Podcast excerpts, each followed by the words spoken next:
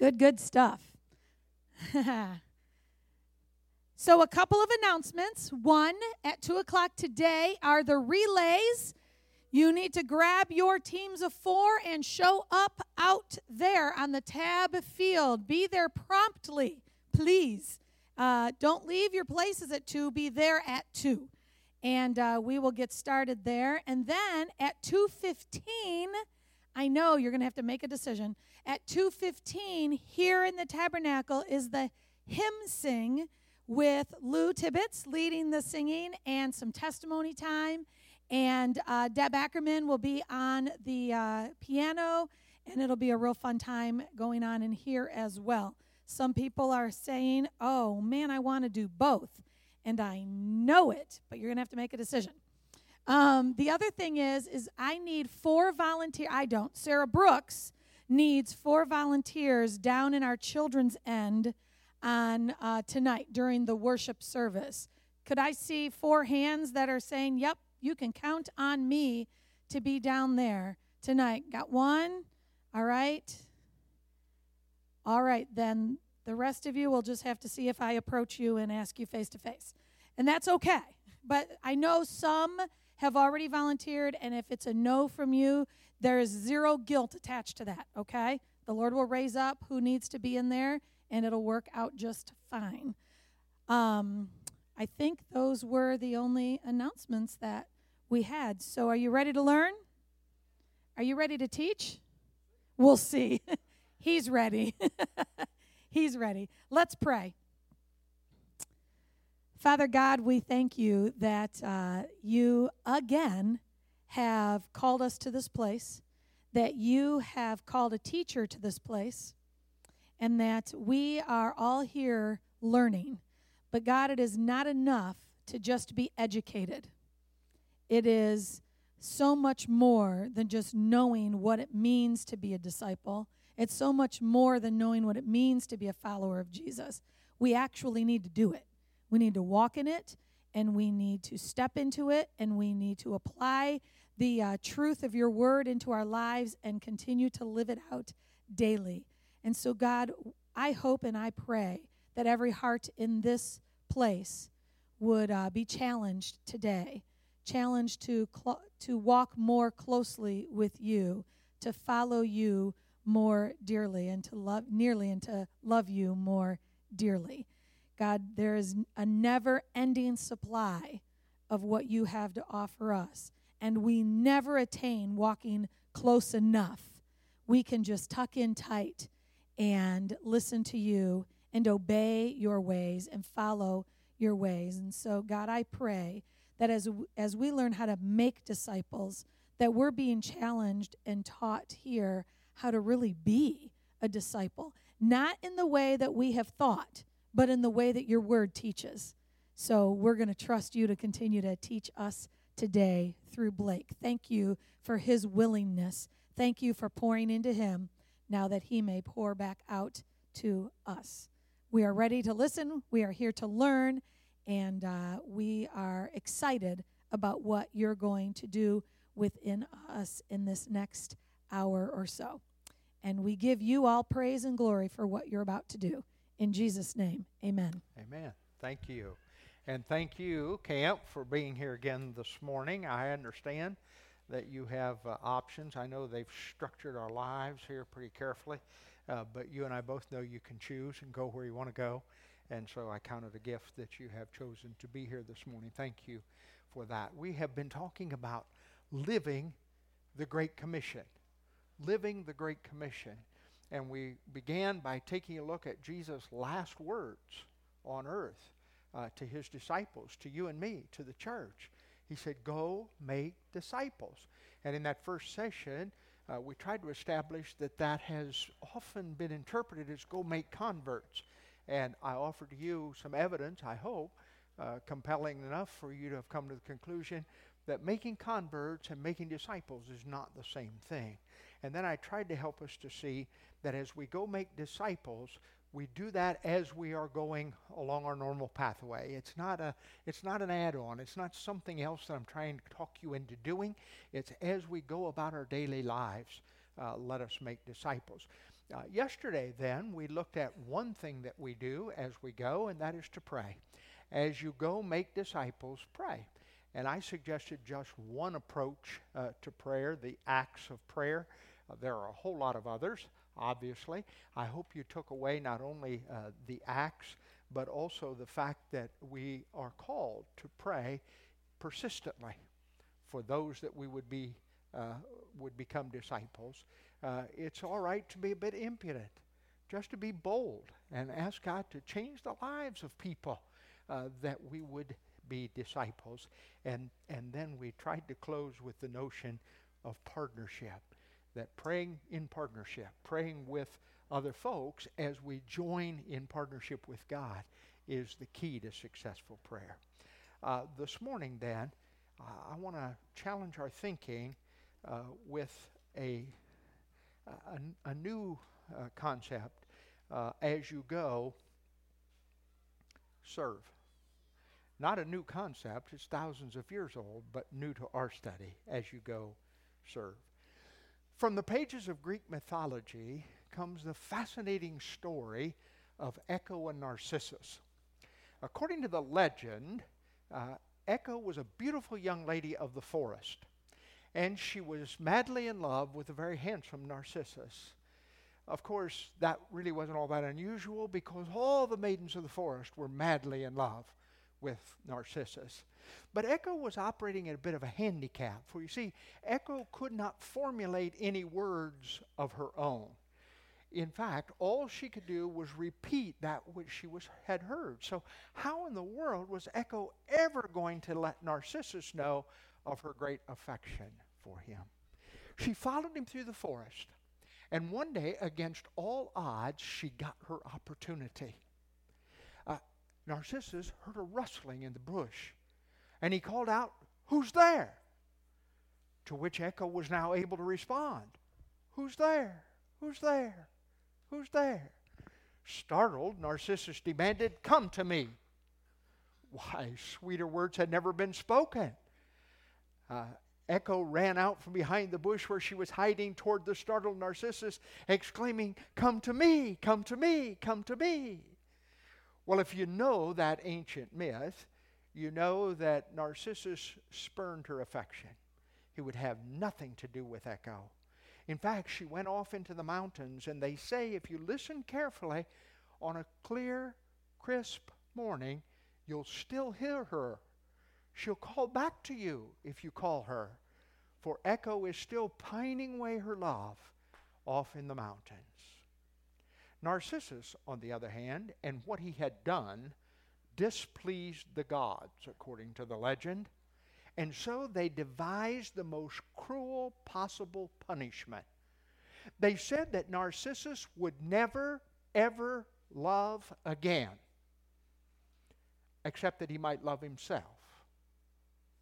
And so, as Narcissus walked through the woods, he came upon a clear, still pool where he saw a reflection of himself.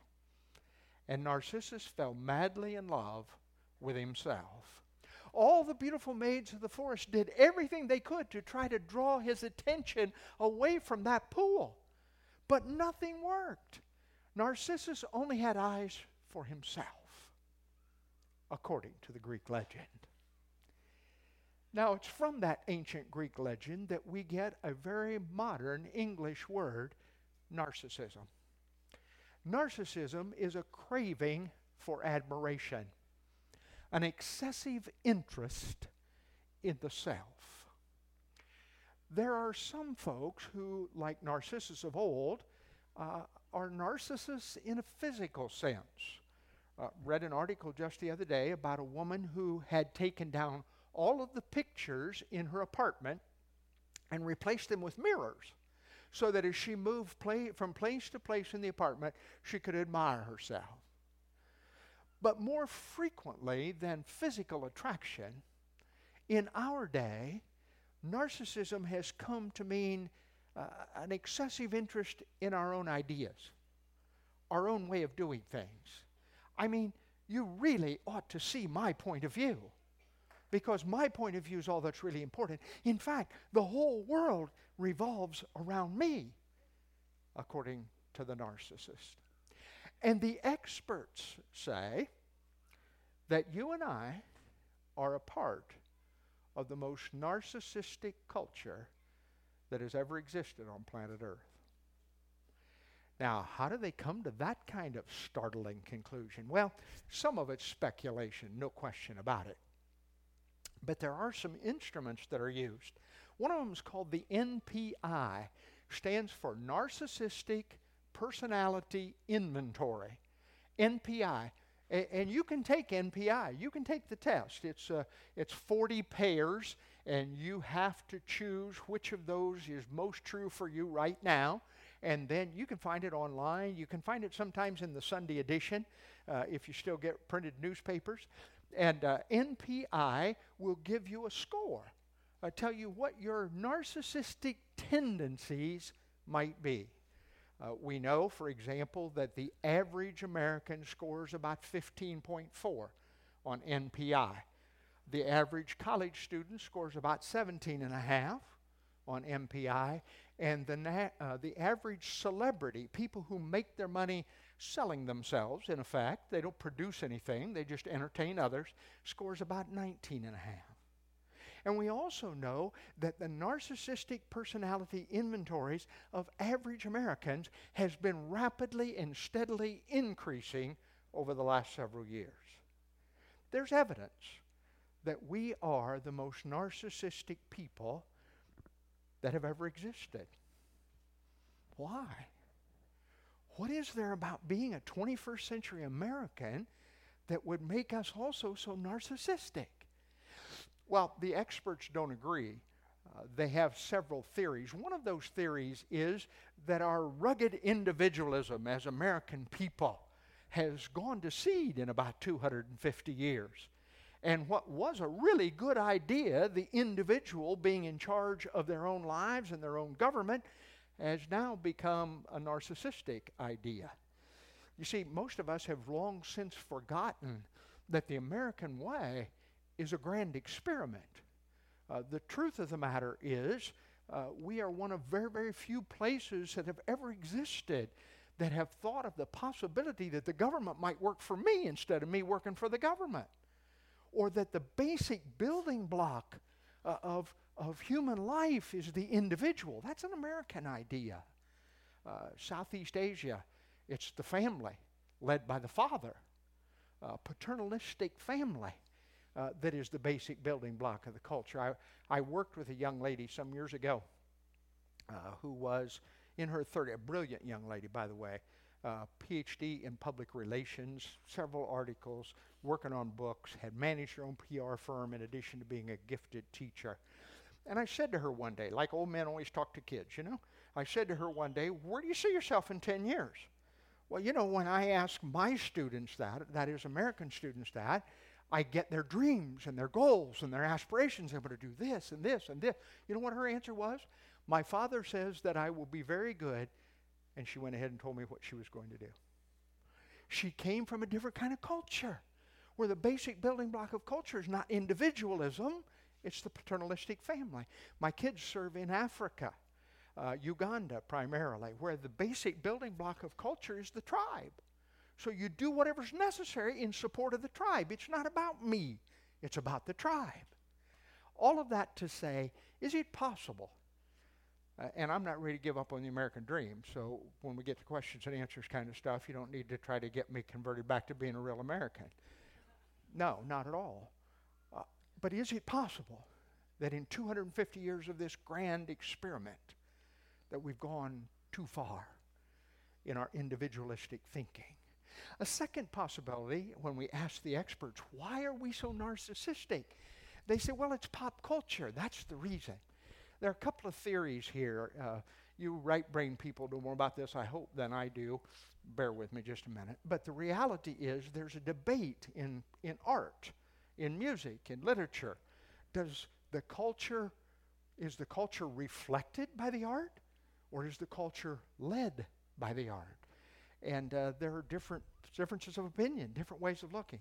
The one time that I forayed into writing a novel, I wrote a book called Terry's Gift, and it's, uh, it's about it's politics.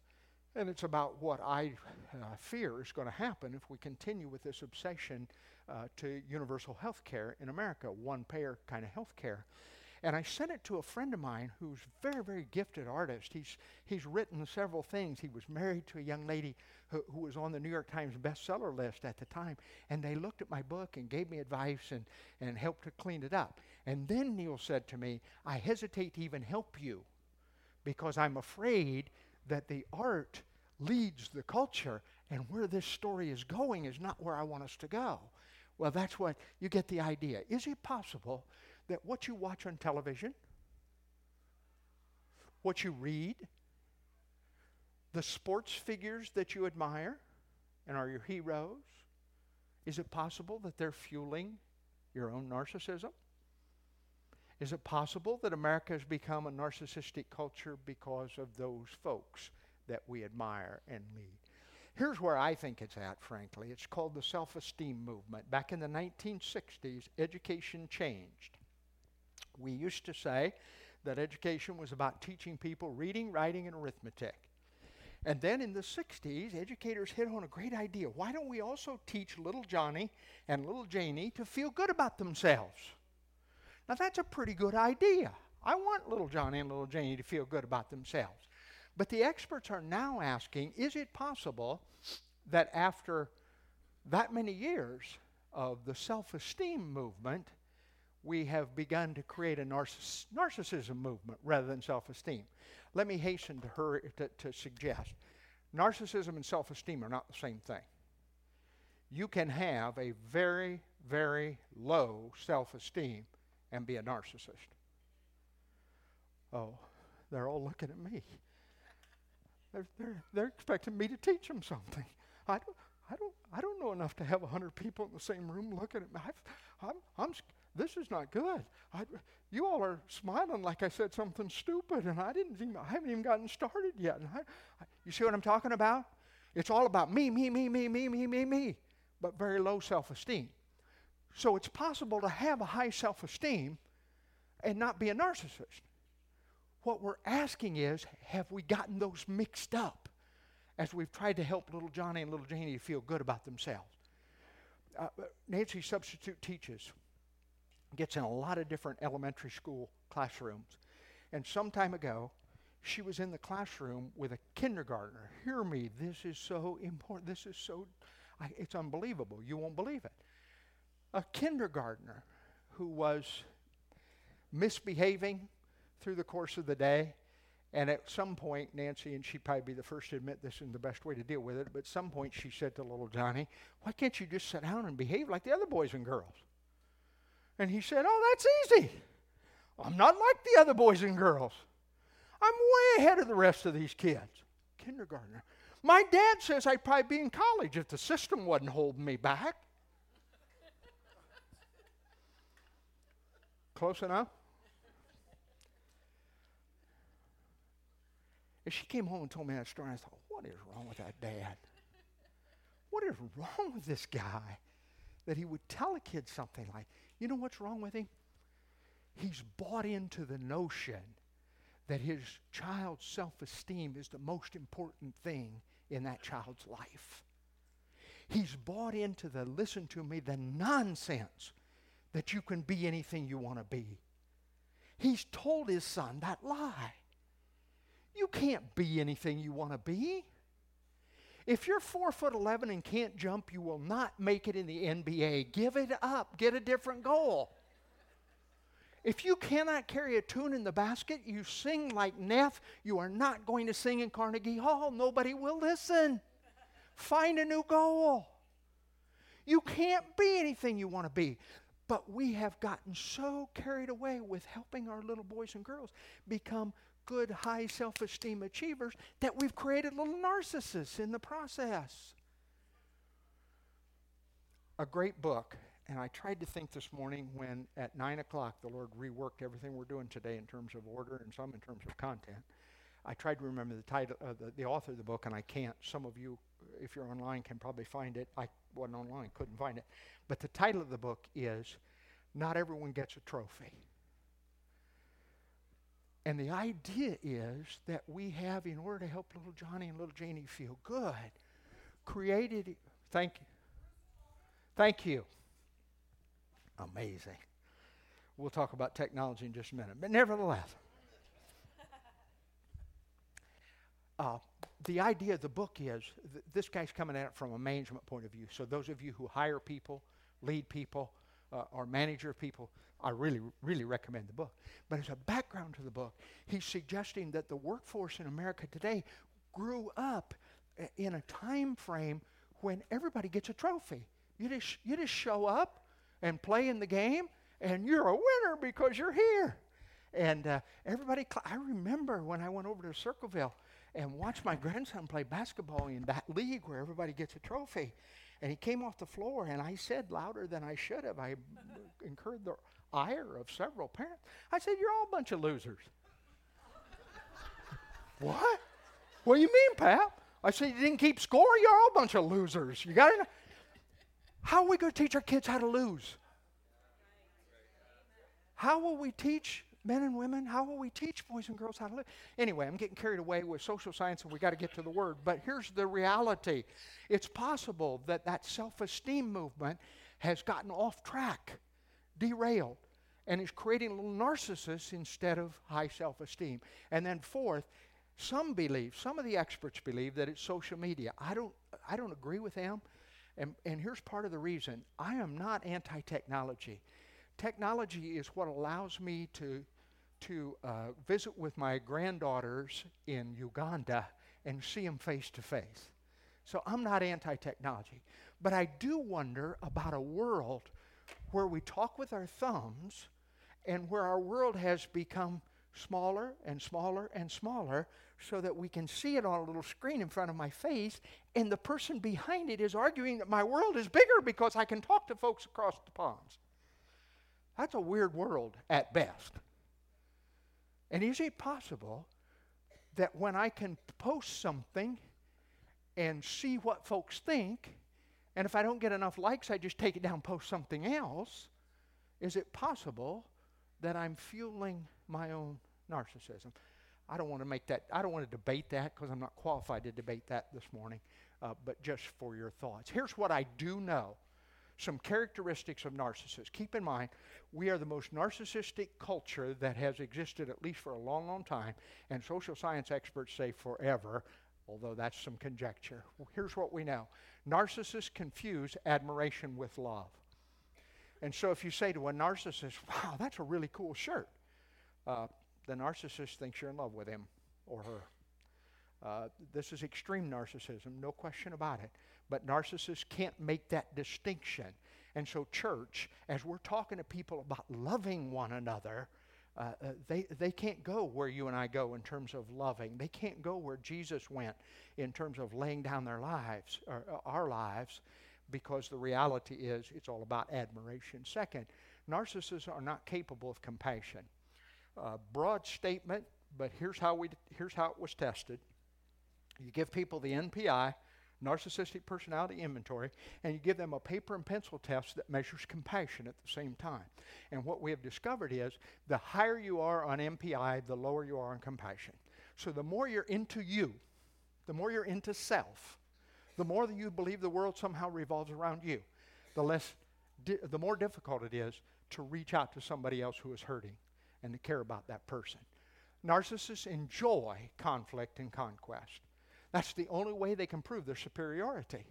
And so narcissists are constantly stirring something up in the workplace, in the classroom, in the home, in the church. Narcissists live by conflict and conquest. It's what makes them who they are. Narcissists cannot imagine being wrong. The way to approach narcissism is not to say to people, the way you've been thinking about this, folks, is not right. Let me give you a new way of thinking about it. They cannot imagine being wrong. And so their defenses go up. Narcissists are always right. You just ask them, they'll tell you. Narcissists apply the rules unilaterally. My illustration of this isn't going to play nearly as well here as it does in a college classroom, but let me try it anyway. So you're trying to date a narcissist. And the narcissist says, We're not going to date other people, right?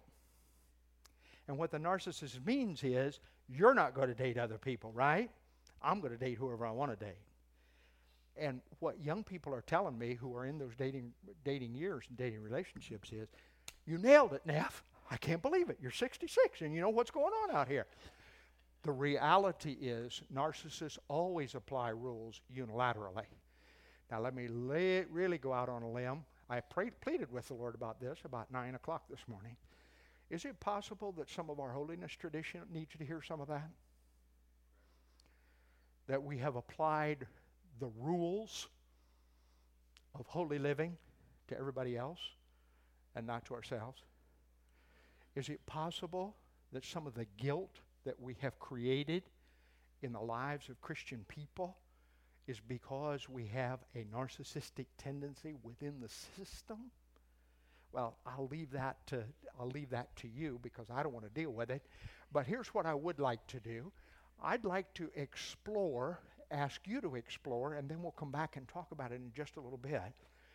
Three passages of scripture where I think now that I've warmed you up a little bit to it, you'll see some narcissism.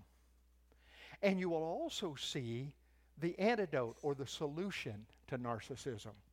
And so I'm going to ask you in uh, what I'm going to do is divide you into three segments one, two, three, and ask you within your little segment to find uh, three to five people again. Three to five folks give everybody an opportunity to express themselves, but somebody to get lost if they need to. So find, find enough folks to make a group of three to five. And if you're in this section over here, look at Luke 9, 46 to 50. And I'll come back in just a moment. Luke 9, 46 to 50. I'll come back in just a moment with a couple of questions I'd like you to address in your small group. If you're in this section right over here, will you look at Mark 10, 35 to 45? And again, three to five people in your group open the Word, spend some time around Mark 10, 35 to 45, and I'll give you some discussion questions. And then if you're in this group, the chosen folks, uh, I'd like for you to take a look at John 13, where there's a fabulous, fabulous passage, uh, verses 1 to 15, that some of you already know. Uh oh, I know where this is going.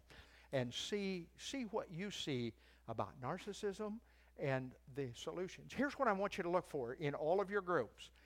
Are there evidences of narcissism in this passage?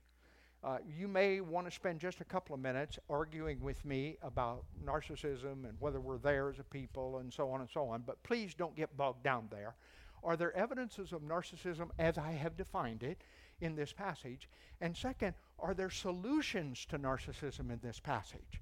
What do we do? I mean, this is the culture in which God has put us. So, what do we do now that we're in this culture? How are we going to make disciples of these narcissists that the Lord has commanded us to go make disciples of?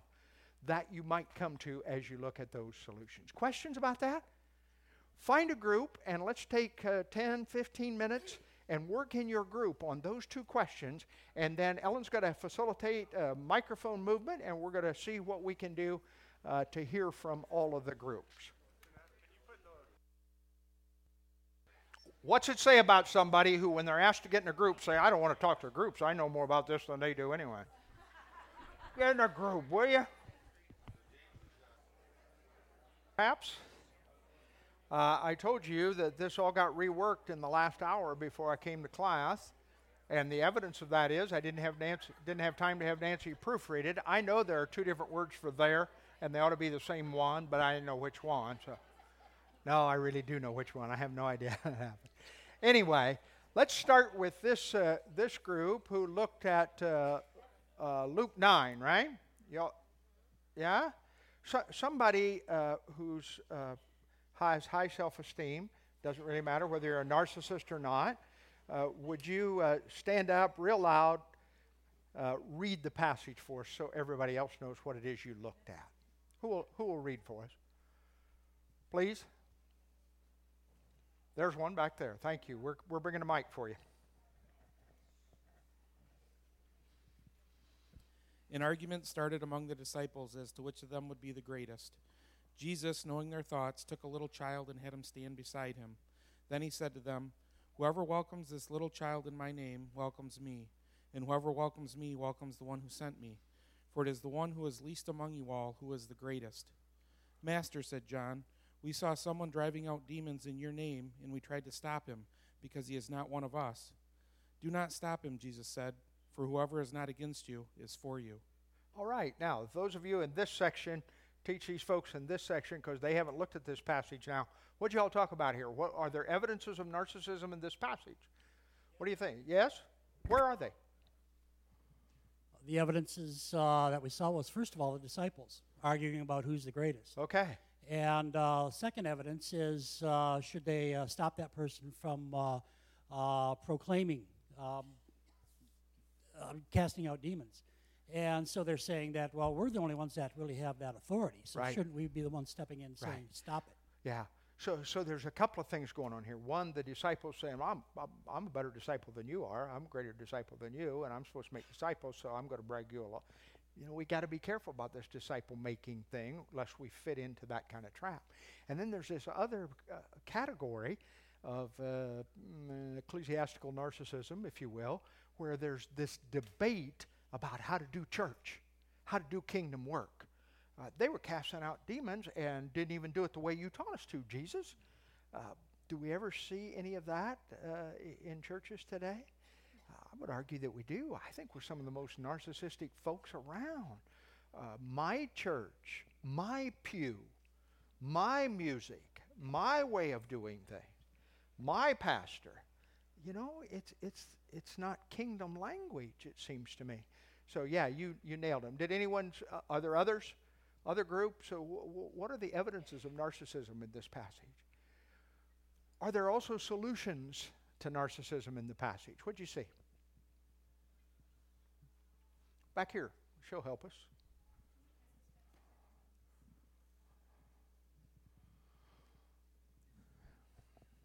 Um, I think when Jesus brings out the example of the child, Okay. um, just somebody with the the um, purest um, love for for Jesus, someone who's capable of just having a pure love for Jesus without um, boundaries or separations from any anybody else. Like that was the example. Uh huh. Um, What you know. is there? What is there about children that that would cause us to put them in a category of anti-narcissism? For, for, here's the reason I'm asking the question, Mom. Uh, I don't have to tell you, kids are born narcissistic. You know, uh, right?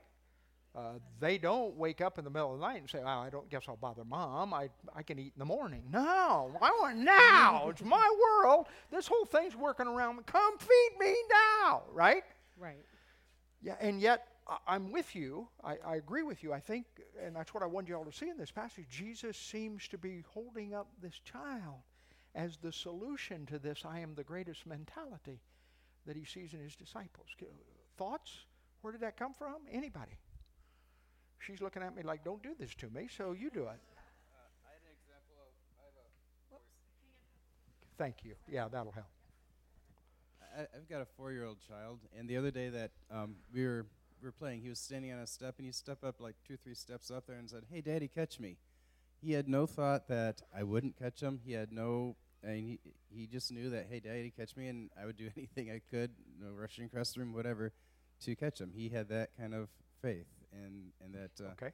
Yeah, I- that, no, I that always- element of trust is Yeah, part of what Jesus is holding up when he holds up that child. Way in the back, Ellen's going to lose 10 pounds over the course of this week.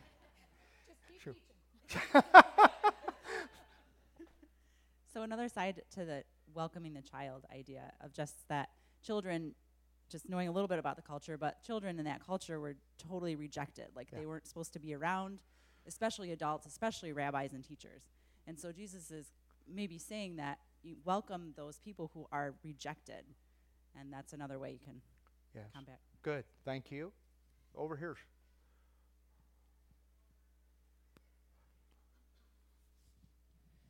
um, as much as children, it's our selfish in needing your attention. When when they're crying, you get their they get your attention for sure.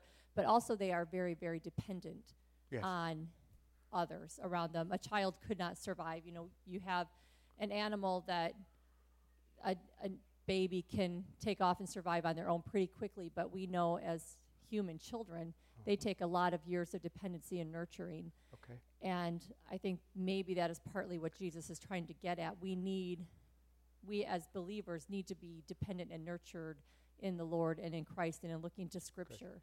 Yeah. Whoever whoever will be the greatest, he said, must be the least. I, I was thinking about the dependence thing. I, I'm I'm with you on the trust thing.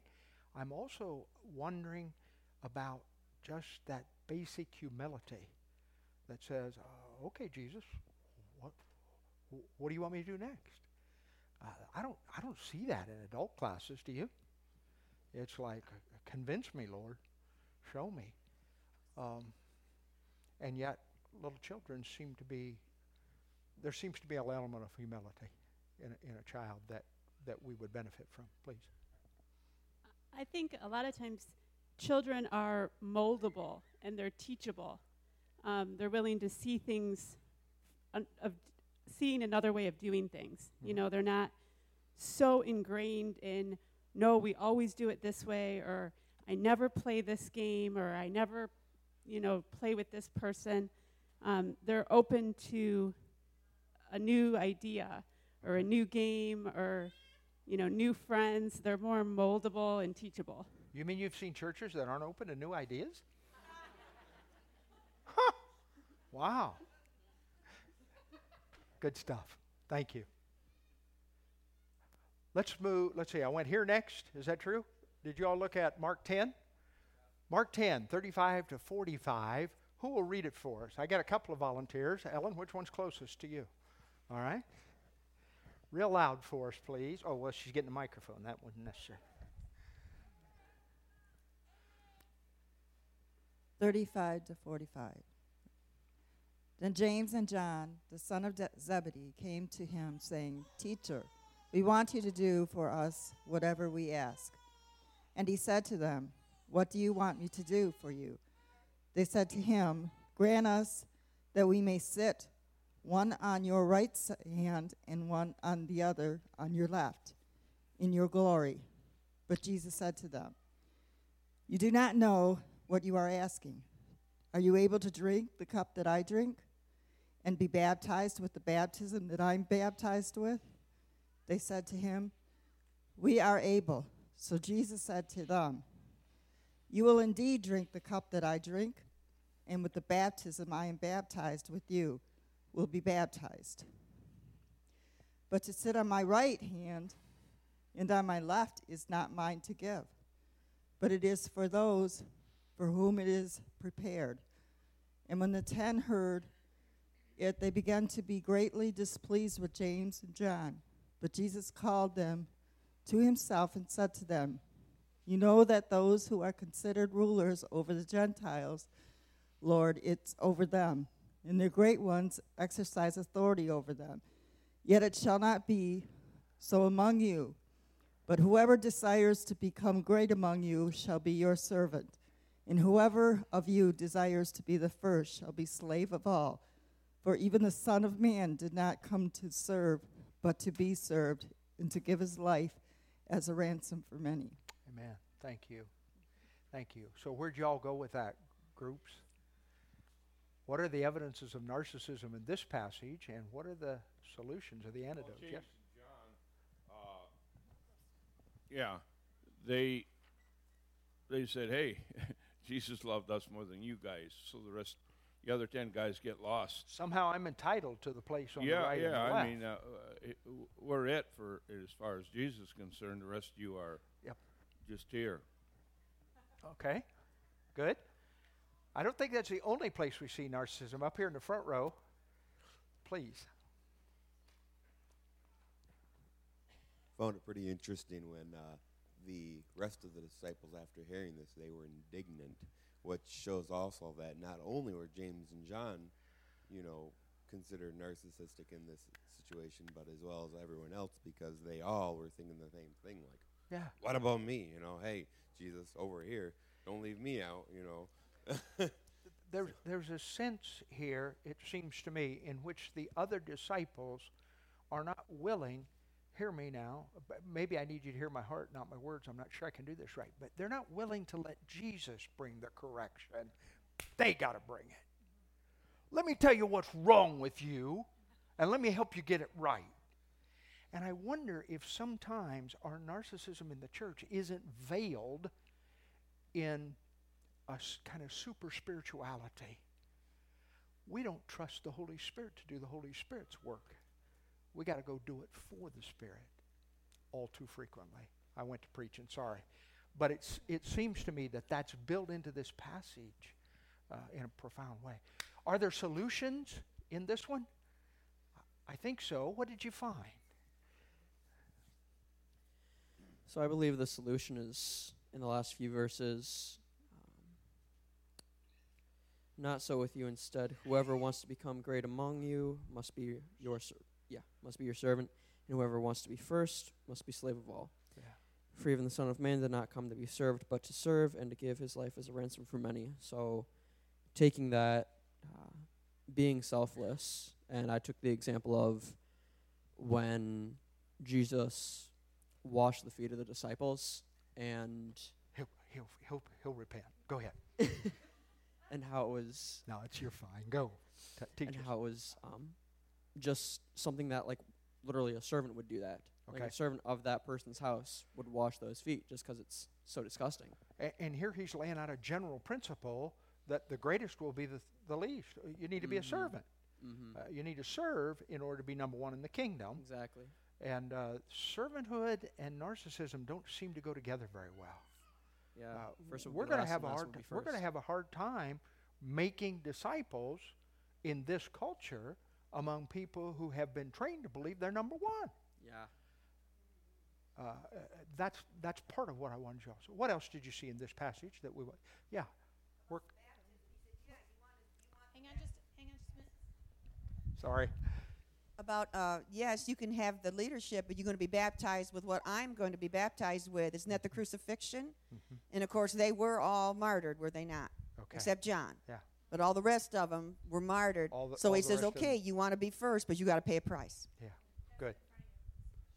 Thank you. I was just going to say also to add to that to die to self. Yeah. Um, like Christ died for us, The- we, we need to Good. die Uh, to self. Do you hear the words? Church words, but well spoken. You got to die to self. Teach that to a narcissist. How, how you go about that? You see, you see the what I want you to see uh, uh, on the one hand, as we go live the Great Commission, we are now going to live the Great Commission among people who have such a s- s- startlingly different worldview uh, that, it, it- that it's challenging just to get them to understand our point of view. And now, what we've unlocked on Monday is this Jesus didn't just say, go show them a different worldview, He said, go make disciples. What a challenge He's laid down before us in the kind of culture in which we live. What else? Yes. Sorry, Ellen. I just thought about this too. It's kind of ironic that they had this narcissistic personality come out when all along they were like the lowest career choices. I mean, we got tax collectors, Hmm. we've got all these group of guys that really are pretty low on the totem pole culturally, That's and here they are taking on the airs now of this. Right. Yeah, that's interesting, fascinating. Almost like when they walked with the King of Kings and the Lord of Lords, it did elevate them, and we certainly agree with that and believe that. And yet Jesus is trying to put a cap on that for them.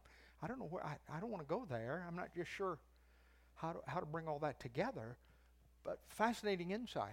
Thank you for it. Mike went to somebody over here. Yeah, it's kind of been my observation to see that the, the, the people that end up being really effective leaders are not necessarily the ones saying, "Here, I'll do it, I'll do it." They're they're the ones that that know what it entails and are are humble enough to to uh, realize that they can't do it by themselves. That was a couple of points that we talked about here in our group was the humility and the teamwork that needs to go. I can't do this by myself. I need to have other believers help me. There really are, are two biblical model, well, at least two biblical models for leadership, and one is what you just articulated, the reluctant leader, and we see that in Moses, who who is called to leadership, at the burning bush and said, No, not me. Uh uh no way. I don't have what it takes. I mean, as anti narcissism as anybody you can find, I think, in the scripture. And yet, God took him and gave him the gifts and graces that he was going to need to get the job done, and he did a remarkable work for the kingdom. The other model, uh, Steve Deneff recently called it the assertive leader. I think there's a better term, but I haven't found it yet, and who am I to question Steve? So, at any rate, is, is David, uh, who is out there as a kid going, What's the matter with the rest of you guys? I'll take the giant. Ain't no big deal. Because he's following the Lord and he's trusting the Lord. I did a bear. I did a lion. I'll do that big guy. No big. So you got two different uh, models of leadership. I appreciate what you're saying. The one I think is kind of where I'm railing this morning, but the other is very biblical as well. So we, we need to look at both of those. It's, that's a good point she's saying in David's case, it's not self confidence, it's God confidence, and that makes us more, more capable in terms of leadership. Yeah. A lot of time in the church, uh, okay. we hear people say, whatever I do, I play to win. Uh, and that's not good. That is good. Uh, I played sports. I played sports where I took a team. And I always wanted to be on a team where uh, team players to make it, you know, you played hard as a team together and you rejoiced when the game was over. And I learned so much in that in ministry. Okay. Because we're out to win. And uh, how do you do this? You pick a team who are out to win because, you know, our opponent needs to be defeated. I hear, I hear you at a cosmic level and agree with you. I also know there are people in the room who have lost that and what? suffered and struggled, have lost and struggled and suffered. Uh, Put those together for us. Yeah, it, it's pie in the sky to win everything. Uh, but you, just because you, you lost, uh, this didn't happen, and we give it our all. Yeah, I, I think the way we put it together is, is in terms of time, isn't it? Yep. You know, the, the, there is coming a time when we are all going to be victorious. You know, the streets of gold, the victory in Jesus is not uh, is not a myth. It's the reality of the Christian life. But I also don't want us to go there like the church has for, for too long and leave behind sisters and brothers in the room who are struggling and who are suffering. And we're saying, what do I do with that struggle and that suffer right now? Here at camp, uh, uh, God just blessed. And uh, there was so much done because we had a, a, group of people who would just give what they had to give to make it happen. Right. Uh, one particular thing we were after, I was after, was some property. And uh, I had done all the groundwork, and it was going to happen. Right. And I came home from the board meeting. My wife said, Lou, how did it go? I said, It was voted down. And she said, You got to feel terrible.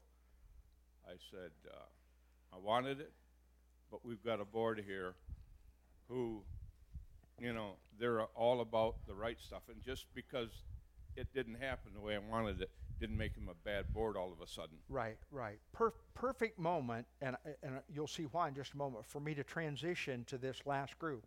And I'll come back if you didn't get it all out or if there are other things to say because I'm not, I'm not scared of that topic. I don't have the answer, but I'm not scared. But I really want us to hear from this third group of people because I think, I think what you are bringing to our attention is the sovereignty of God. And that is so prominent in what these folks read in John 13, 1 to 15. Go. Jesus, Jesus washes his disciples' feet. It was just before the Passover festival. Jesus knew that the hour had come for him to leave this world go to the Father. Having loved his own who were in the world, he loved them to the end. The evening meal was in progress, and the devil had already prompted Judas, the son of Simon Iscariot, to, to betray Jesus. Jesus knew that the Father had put all things under his power, and that he had come from God and was returning to God. So he got up from the meal, took off his outer clothing, and wrapped a towel around his waist. After that, he poured water into a basin and began to wash his disciples' feet, drying them with the towel that he had wrapped around him. He came to Simon Peter, who said to him, Lord, are you going to wash my feet? Jesus replied, You do not realize now what I am doing, but later you will understand. No, said Peter, you shall never wash my feet. Jesus answered, Unless I wash you, you have no part with me. Then, Lord, Simon Peter replied, Not just my feet, but my hands and my head as well. Jesus answered, Those who have had a bath need only to wash their feet. Their whole body is clean. And you are clean, though not every one of you. For he knew he was going for he knew who was going to betray him, and that was why he said not every one was clean. When he had finished washing their feet, he put on his clothes and returned to his place. Do you understand what I have done for you? He asked them. You call me teacher and Lord, and rightly so, for that is what I am. Now that I, your Lord and teacher, have washed your feet, you should wash one another's feet. I have set you an example that you should do as I have done for you. Thank you. Where'd y'all go with that? Uh, yeah. Well, for the most part, we were dealing with Peter and Jesus, and since Peter's never wrong, we knew Jesus had to be the narcissist one. Uh, Class this, man. I can't go there. no, Go but it's I, that, I think that was the main one we came up with, uh, not only here but lots of other texts that Peter can't imagine being wrong. Right. Um, and so we saw that here. That's true. And, and so Yeah. kind of almost like correcting Jesus again. Well, wait a minute, you're doing it wrong. Right. Um, and so, uh, and of course, in the- the and there's compelling evidence, not just in this passage, but from Peter's confession, "Thou art the Christ, the Son of the Living God," all the way to his uh, denial. That Peter's trying to work through. What does it mean to be a Messiah? I, I got it right, didn't I? You're a Messiah, uh, a- and so you picked up on a piece of that. I think absolutely right. What else? Th- this this passage, I okay, back there. I got help. Hurry, hurry. Thanks. It was pretty exciting when we opened the scripture because on Saturday night, when Matt Hook spoke, he spoke about the towel being the tool that we Christians can use and the humility of washing feet.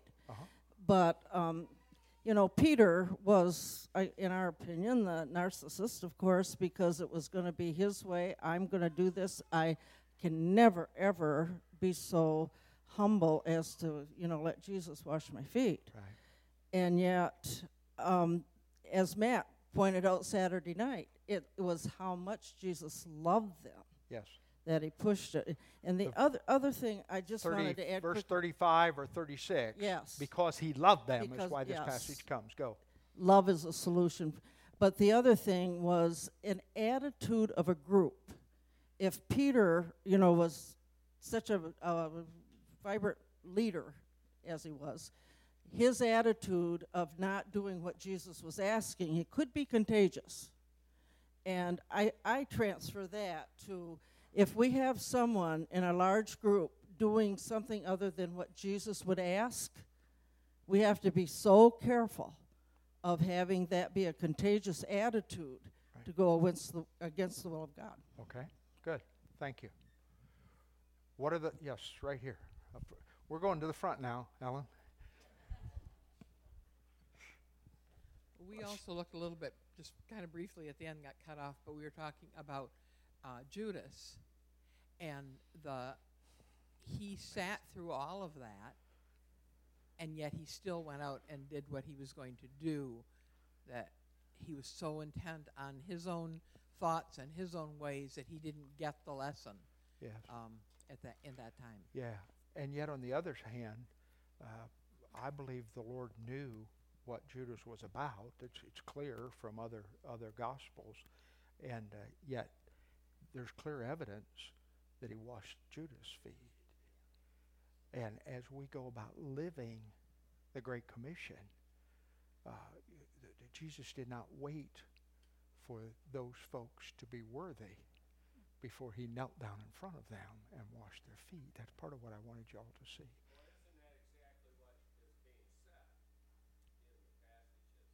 Yeah. Can you hear?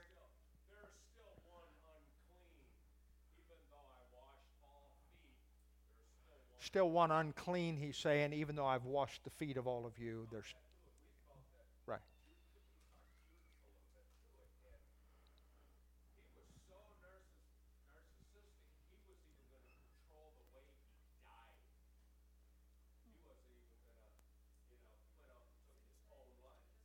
Ah, he. Okay, okay, Judas. Judas. He's lifting up Judas as the ultimate narcissist here, even to control the way he died. That is, he went out and hanged himself. Yeah. Did I? Did I? Read it? Yeah. Very good. What I wanted y'all to see in this, and where I wanted us to go together, uh, three things. One, Jesus. This is not about dirty feet. Uh, this is not about dirty feet there, there's a greater teaching here, and if we get locked into the foot washing uh, debate, uh, we miss it. Before the, before the account is even unfolded, we find in verse, uh, hang on, uh, verse 1. Jesus knew that his hour had come to depart out of the world to the Father, having loved his own who were in the world, he loved them to the end. Will you be a disciple maker? You made a list of 10 folks yesterday that are on your top 10 list of people to become disciples of the Lord Jesus Christ. Will you love them? And will you let that love carry you into these kinds of actions and activities? The second thing I wanted you to see in this passage uh, is knowing, verse 3, Jesus, knowing that the Father had given all things to his hands, that he'd come from God and was going back to God, rose from supper. That's saying to me that Jesus believed in the sovereignty of the Father. I can get down and wash you guys' dirty feet, Jesus said, because my Father's in charge. It's not about you, and it's not about your feet, and it's not about me. Uh, it's about the Father. And so the sovereignty of God comes out here. And that's what, what I was seeing as a jumping off point. We can lose. We can lose in this disciple making work in the, in the temporary. We can come up short for a day or two, but we continue. We persist because we know that God is ultimately in charge. The sovereignty of God is the issue. Uh, where do we want to go? I, here's what I want you to see as you go, serve. And humility and service are the antidotes to narcissism. I don't know that this has come together just quite the way I had hoped it would, but let me try to summarize. We live in a very, very narcissistic culture. Uh, the social science experts say the most narcissistic culture that's ever existed. They're putting some numbers on it. And that's going to make you and your job of winning people to discipleship even more difficult. We're calling people out of that mentality, out of that worldview, to a different approach, a different way of life. And Jesus showed us that it's humility and service that will perform that, that will bring them with us. That's, I, again, what, what else needs to be said, crew? Yes, ma'am. Real loud.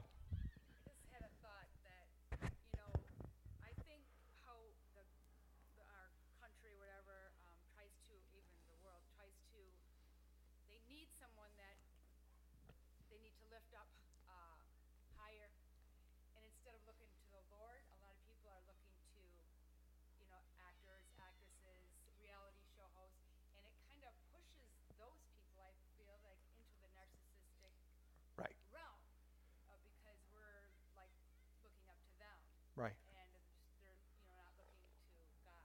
Right. In our society, and I think it really makes people focus on people instead of. Yeah, and and our focus, she's suggesting that any focus on people rather than a focus on the Lord Jesus Christ is a focus that isn't going to isn't going to be successful, and she's absolutely right.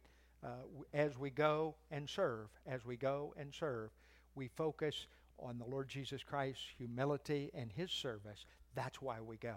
If we focus uh, only on other folks, uh, we'll come up short. One of my superintendents early in my ministry uh, suggested to me if you base your ministry on need, you'll burn yourself out in about three years. Base your ministry on call. And I, that's similar, I think, to what you're saying. Who's God calling you to disciple? Will you love them? Will you go and serve them? I just wanted to ask um, if we, in the narcissistic world, become servants, we are going to be used and stepped on and abused, crucified, probably, and taken advantage of. How do we, as Christians, be walk in humility and service, and yet not let ourselves be? Do we, you know, do we let ourselves just be trampled on, or how do we handle that? What did Jesus say? What did he do? I, we can he dialogue, or, I you, mean, or you can take it as a he rhetorical let- question. I mean, he let himself go to the cross and He- die. Yeah, he was crucified. So I think if we do what I'm suggesting this morning, we will be crucified by the culture and by the society. And that's what it's going to take to make the next generation of disciples. Just like I, I heard in the tag end of your last session, we've, we've, done, we've done too much, too long of calling people to victory. We need to tell them the truth. We're being called to a life of suffering and service. Are you willing to pay the price? Yes. Um, I think in this world today we have a lot of cynicism, cynicism, okay, and I think that um, if we, if we, d- this this um, whole organization is a s- organization of service, and I noticed that people are giving, like for instance, Marie and I would walk down. We were walking to the to the Bible study, and it was like almost like a mile long. Okay, right away there was somebody there, a staff member to to give us a ride there. Otherwise, we would would have had to Yeah. walk a mile down. You know, um, there, but they were right there, and that's called service. Okay. Um, they they were serving cookies and coffee and water. That's called service. Yes. I think that's what Jesus means. He, you know, giving, being right there for someone. Right. Not not Thursday or Saturday, but right now. Right. This minute. And note and notice that in this culture, that is Mhm. all that we have described it as in these few moments. In this culture, the folks that you notice are the servants. Yes. Yeah. Yes. And, And they I- make it, and they make a difference. And And, the- they and make you want to be more like them. Exactly. And and that that ultimately will be our victory. Last last word before Ellen passes out over the dinner table. Last word. Thank you. I'm kind of feeling like it's a case by case seeking God in this because i- if the if you're dealing with a very narcissistic person and they say, "Okay, you gave, give me more, give me more," is that really pointing them to Jesus? Or is that fueling the narcissism? So I think that setting that example and saying this is the life that it's about is maybe more than an important calling to be seeking each situation, each thing, rather than just saying, I will serve, I will serve, I will continue to meet your needs. Um, because that may Right. be not what is really Right. going to be the best. And and that's what that's why I think it's important to draw the distinction that Jesus Jesus act here in John is not about dirty feet. I think we could go wash feet forever and not accomplish what he wants us to accomplish. It's not about giving folks what they want necessarily. It's about giving folks what they need.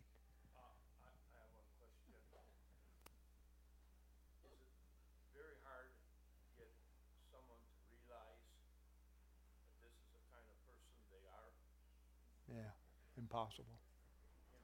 Self self reflection, in my experience, uh, and I give the narcissistic personality inventory to all of my classes, and then we talk about it. And I've had I've had young people who score a 40, which is the highest you could score on the inventory, and I've had them walk out angry because they think I'm calling them some kind of name. Um, so yeah, I my experience is uh, it's very very difficult to get people to recognize the narcissism in themselves. Um, hence, back to our first session evaluate your own discipleship and then go make disciples. We're called to make disciples, not change people. That's up to that's up to the Lord. Um, I know that there were other hands. I saw their eyes and, and, and all, but we do need to. Uh, we have children that we have to go and, and retrieve. If you have a thought that you want to share with Blake, are you st- hanging around for just a little bit? I'll be here. So uh, you can you can see him. I made a mistake. We do not need volunteer. I know, shocking, right? We do not need volunteers for the children's department tonight. The impact has already covered that. The youth, the teens. So we need them for tomorrow night. Okay? So that was Thursday night. So if you came up to me and said, then you get to just stay put and worship, and we'll deal with that tomorrow. Narcissists never admit that they're wrong, so you've just cleared your name. Enjoy, yes.